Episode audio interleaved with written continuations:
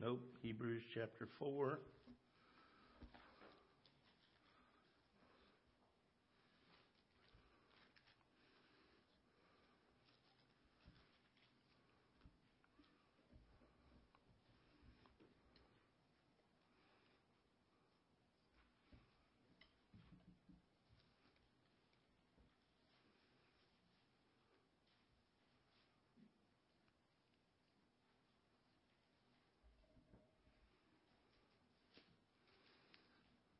Back up to chapter 3.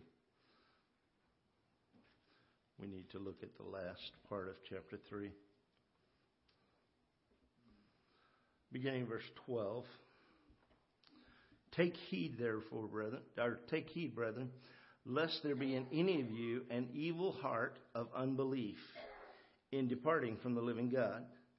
But exhort one another daily while it is called today lest any of you be hardened through the deceitfulness of sin. For we are made partakers of Christ, if we hold the beginning of our confidence steadfast unto the end. While it is said, Today, if you will hear his voice, harden not your hearts, as in the provocation. For some, when they had heard, did provoke. Howbeit, not all that came out of Egypt by Moses. But with whom was he grieved forty years?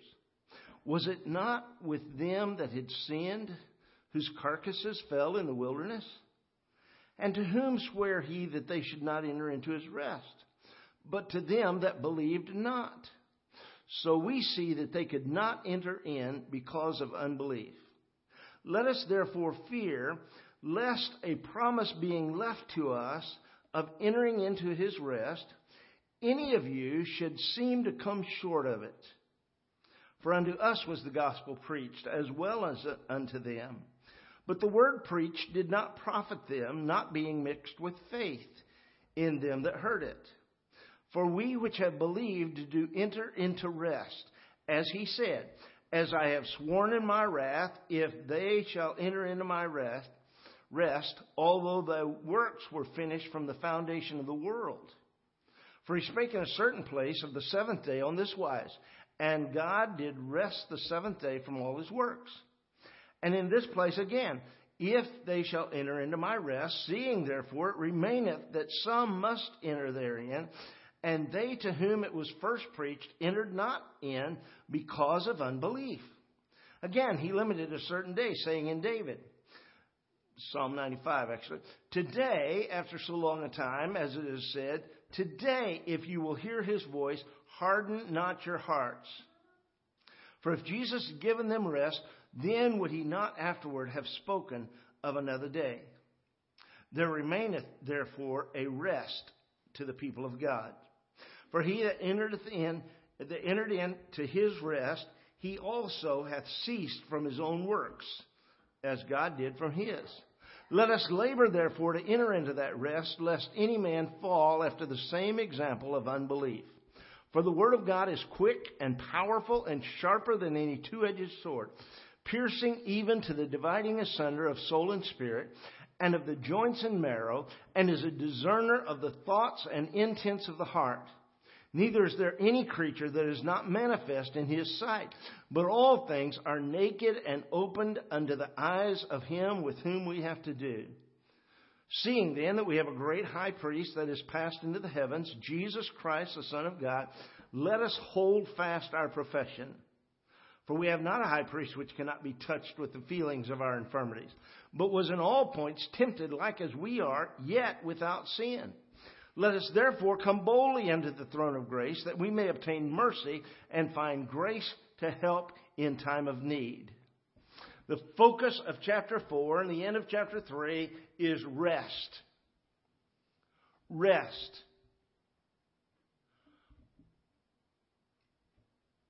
The people who lived for 40 years in the wilderness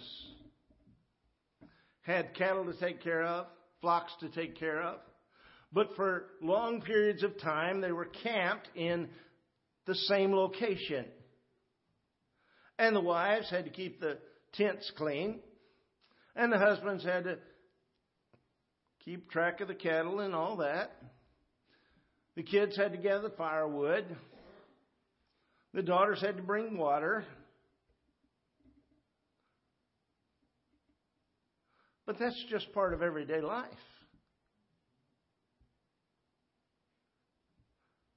How would you like to live knowing that you could be on the other side of the Jordan River, living in houses you didn't build, eating food you didn't plant, with your herds feasting on green, luscious grass? Inside walled cities where you didn't have to worry about the enemy attacking you.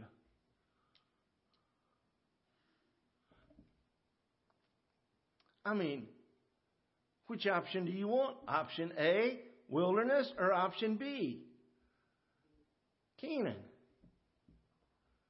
So, what in the world is he talking about? Rest for believers. Why didn't these people get to go into Canaan? Because of unbelief.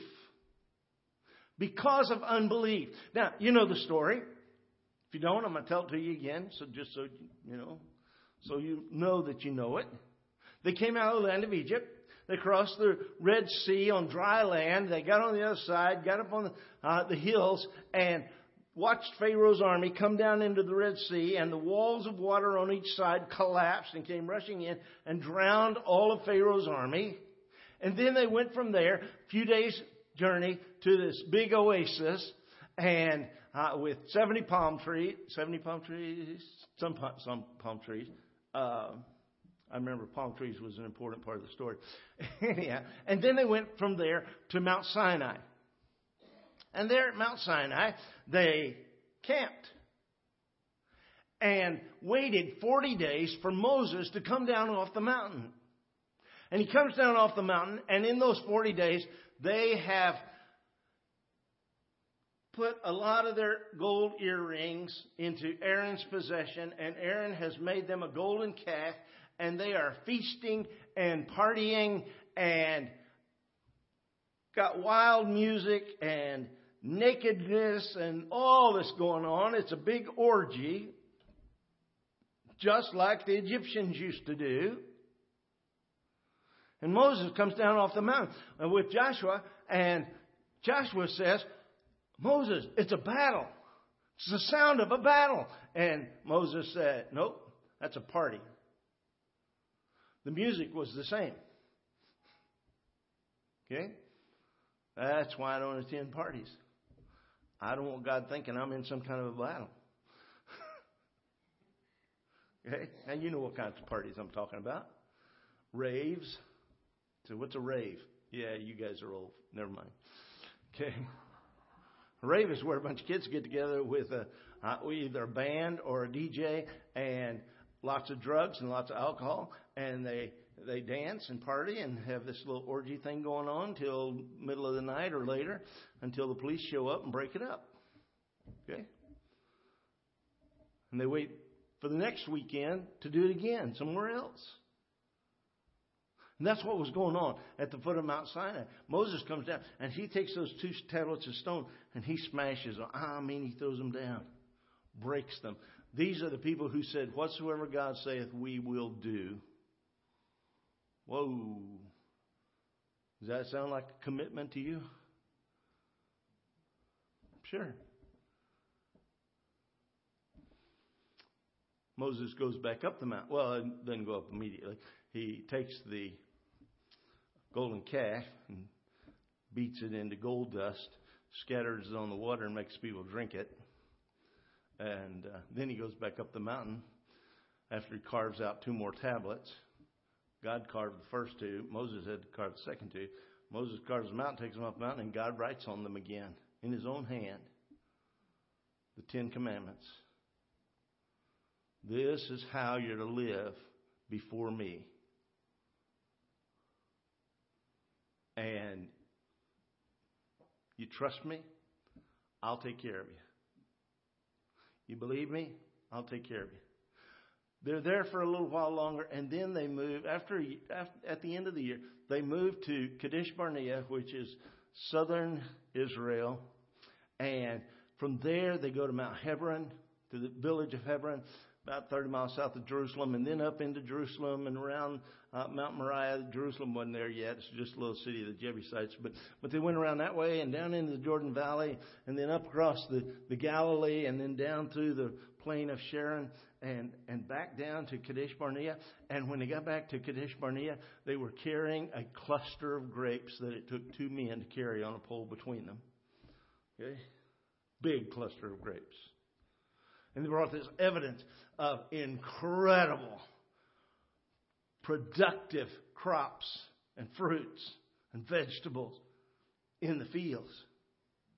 And they come back and they bring this, this cluster of grapes in through the camp, and everybody comes to see it. And oh my goodness, it's incredible.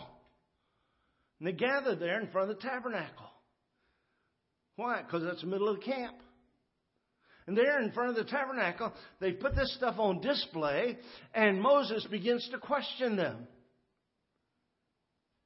And Joshua and Caleb say, Man, this is like no place you've ever seen. This is a land that literally flows with milk and honey. There are walled cities for us to live in. And the crops are already planted, and the fruits and vegetables are already growing, and, and, and it's ours for the taking. Let's go get it. And the other ten spies said, well, it is exactly what they said. There are walled cities and there are all these magnificent crops, but there's giants in the land. We look like grasshoppers in their sight. And we go in there and they're going to slaughter us. Option A or option B? God had already said, I'm going to give you the land that I promised to Abraham. So, do we believe God or do we believe the circumstances? Because the circumstances are pretty overwhelming. There really were giants in the land 9, 10, 11, 12 feet tall.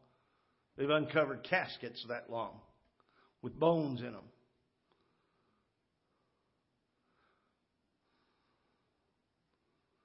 God had already said, You go in and do what I tell you, and I'll give you the land. And I'll let you take some of the cities, and the others, I'll send hornets in. Okay? Now, if God decides to send hornets into your house, how long are you going to be able to live there? You say, oh, I'll just call the exterminator. Yeah, and when he gets close to your house, the hornets swarm on him, and he can't get out of the truck. Because these are God's hornets. And the people end up moving out. And God says, That's what I'm going to do for you. So, option A, believe God. Option B, believe the circumstances. They went with option B. They said, We're not going into the land. Moses said, Okay. You're right. God said, if you don't believe him, you're not going in the land. You don't have a choice now. Nobody over the age of 20 is going into the land out of all the numbered men. Now, who were the numbered men? Men that were able to fight out of all the tribes except the tribe of Levi. Levites didn't get numbered. And so all of the army of Israel is going to die in the wilderness. Their, a lot of their wives died. Probably all their wives died. But they don't get to go in because they chose option B circumstance. Do you understand how important it is what you believe? And do you know how to determine what you believe? What you believe is evidenced by what you do. Always. I can say, I believe that a person ought to abide by the law on the highway. But if I drive 70 in a 60 mile speed zone, do you think I really believe people ought to abide by the law? Of course not.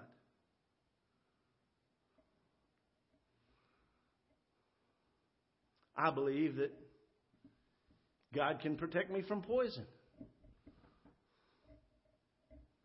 He can. That's why when I went to Mexico, I prayed over everything and ate everything they put in front of me and did not get sick. Praise the Lord. I have friends that went to Mexico and ate stuff that was put in front of them and came back with amoebas in their liver. Okay?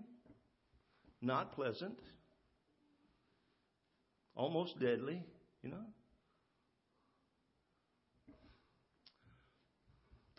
What we believe is determined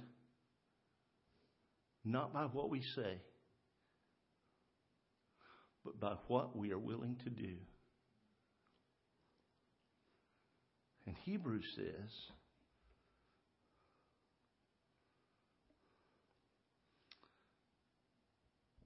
He said, You will not enter into my rest.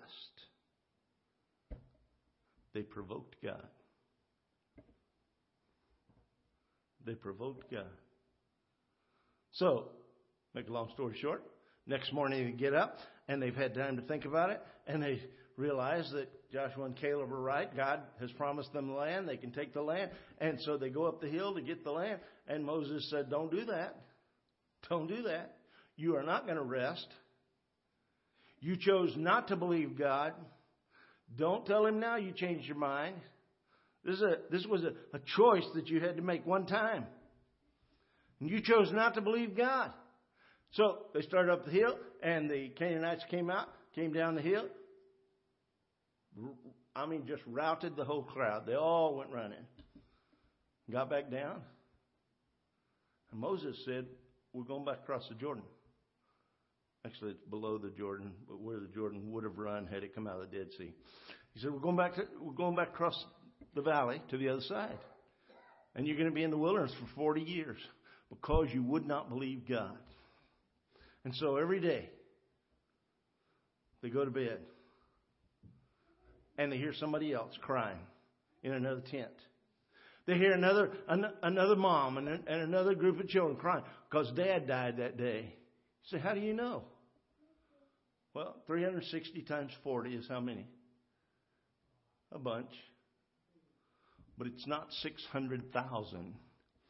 And there were 660,000 men who died in that period, plus the women, plus probably the vast mixed multitude, which is two and a half to three million. So every day there's funerals. Every day there's people dying. Every day there's new distress. For 40 years, every day.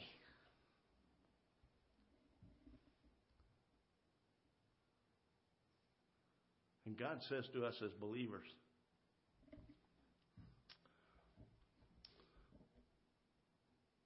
the birds in the field don't build barns and raise crops and all that. And your Father takes care of them. Aren't you more valuable than sparrows? And the lilies that grow in the ditch, the lilies of the valley. Okay? They're not real lilies like we think of lilies. No, these little bitty things. And he said, Solomon in all his glory was not arrayed like one of them. Aren't you more valuable than flowers that are here today and dead tomorrow? Take no thought what you shall eat or what you shall wear. Take no thought for tomorrow, because tomorrow will take thought for the things of itself. Seek ye first the kingdom of God and his righteousness, and all these things will be added unto you. All these things will be added unto you. John Wesley made the equivalent of about $30,000 a year. He didn't make near that much, but it was equivalent for his day. Okay? And he gave almost $3,000 of it to God. And the next year he made $2,000 more than that. And he still lived on the same 27, 28,000. And the next year, he made a bunch more. At the end of his life, he was making like $120,000 a year equivalents. Okay? And he lived on 28,000. His lifestyle never changed. Why? Because he said that God has blessed me to be a blessing. Wow. They came to find him one time and said, uh, uh, Mr. Wesley, Mr. Wesley, your house burned down. And he said, at least that's one of God's things I won't have to worry about anymore. What would you say if your house burned down? Oh! When you're worried or in doubt, run in circles, scream and shout. You know, oh, what are we going to do now? What are we going to do now? You think God didn't know before the foundation of the world that He was, you know? Of course He did. He knows what tomorrow holds. That's what the writer of the book of Hebrews is talking about resting. Being able to rest. Doing what we know to do. Doing what we know is right and trusting God.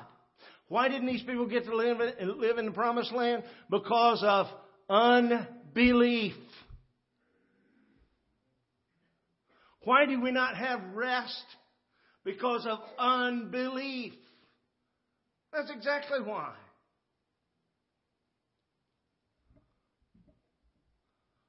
We worry about retirement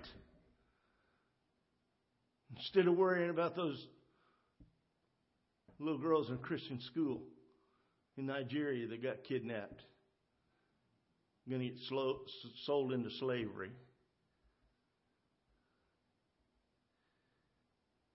See, but he's seriously, yeah. Those were little girls attending a Christian school. They may not have all been saved, but a bunch of them were. Okay? And how much spent time have we spent praying for them? Well, I've spent little, at least a little time praying for them. It's got to be terrifying.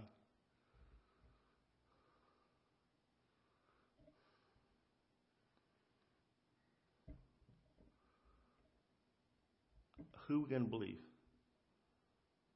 What are we going to believe? So, Brother are you saying that we can have rest now? Isn't that talking about heaven? No, no. Canaan in the Bible never pictures heaven. Heaven always pictures heaven. Okay? Abraham, Abraham's bosom pictures heaven. Paradise pictures heaven. The promised land pictures the life of the spirit filled believer. Believer. Somebody who just takes God at His word. And something terrible happens and people get all upset and you say, we know that all things work together for good to those that love God, to those who are called according to His purpose. What do I have to be upset about? And someone special dies, like your brother, instead, oh no, you know, it's praise God. He's in heaven. His sciatic nerve just got healed. His heart just got healed. He just lost all of his stents and his pacemaker. They cut it out. I mean, it took it away from him before they buried him. okay? I lost all of that. Oh, how's he going to live in heaven without it? Duh.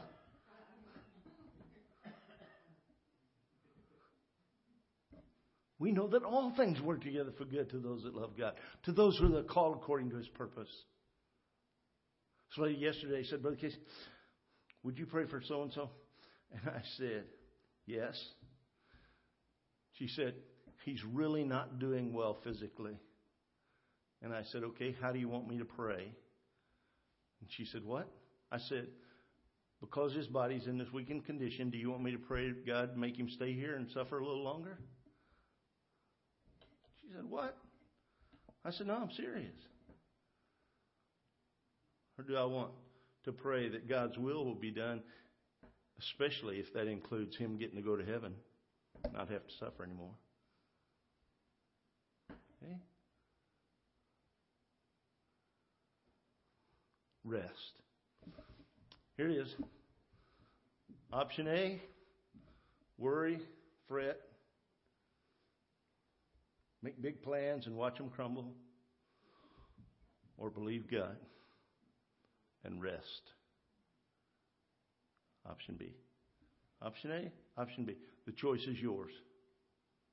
Okay? And it will be determined, your choice will be determined by what you believe about this book. Let's pray together. Father, dismiss us with your love. Help us to recognize that you want us to trust you because you hold us in the palm of your hand. And you know the number of hairs on our head, and you know already what tomorrow holds and how it's going to turn out. And Lord, we just we just trust you. Help us to rest.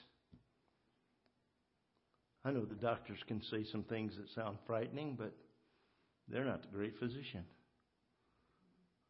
You are. And they say things that make us think we may have to face the undertaker, but you're the upper taker.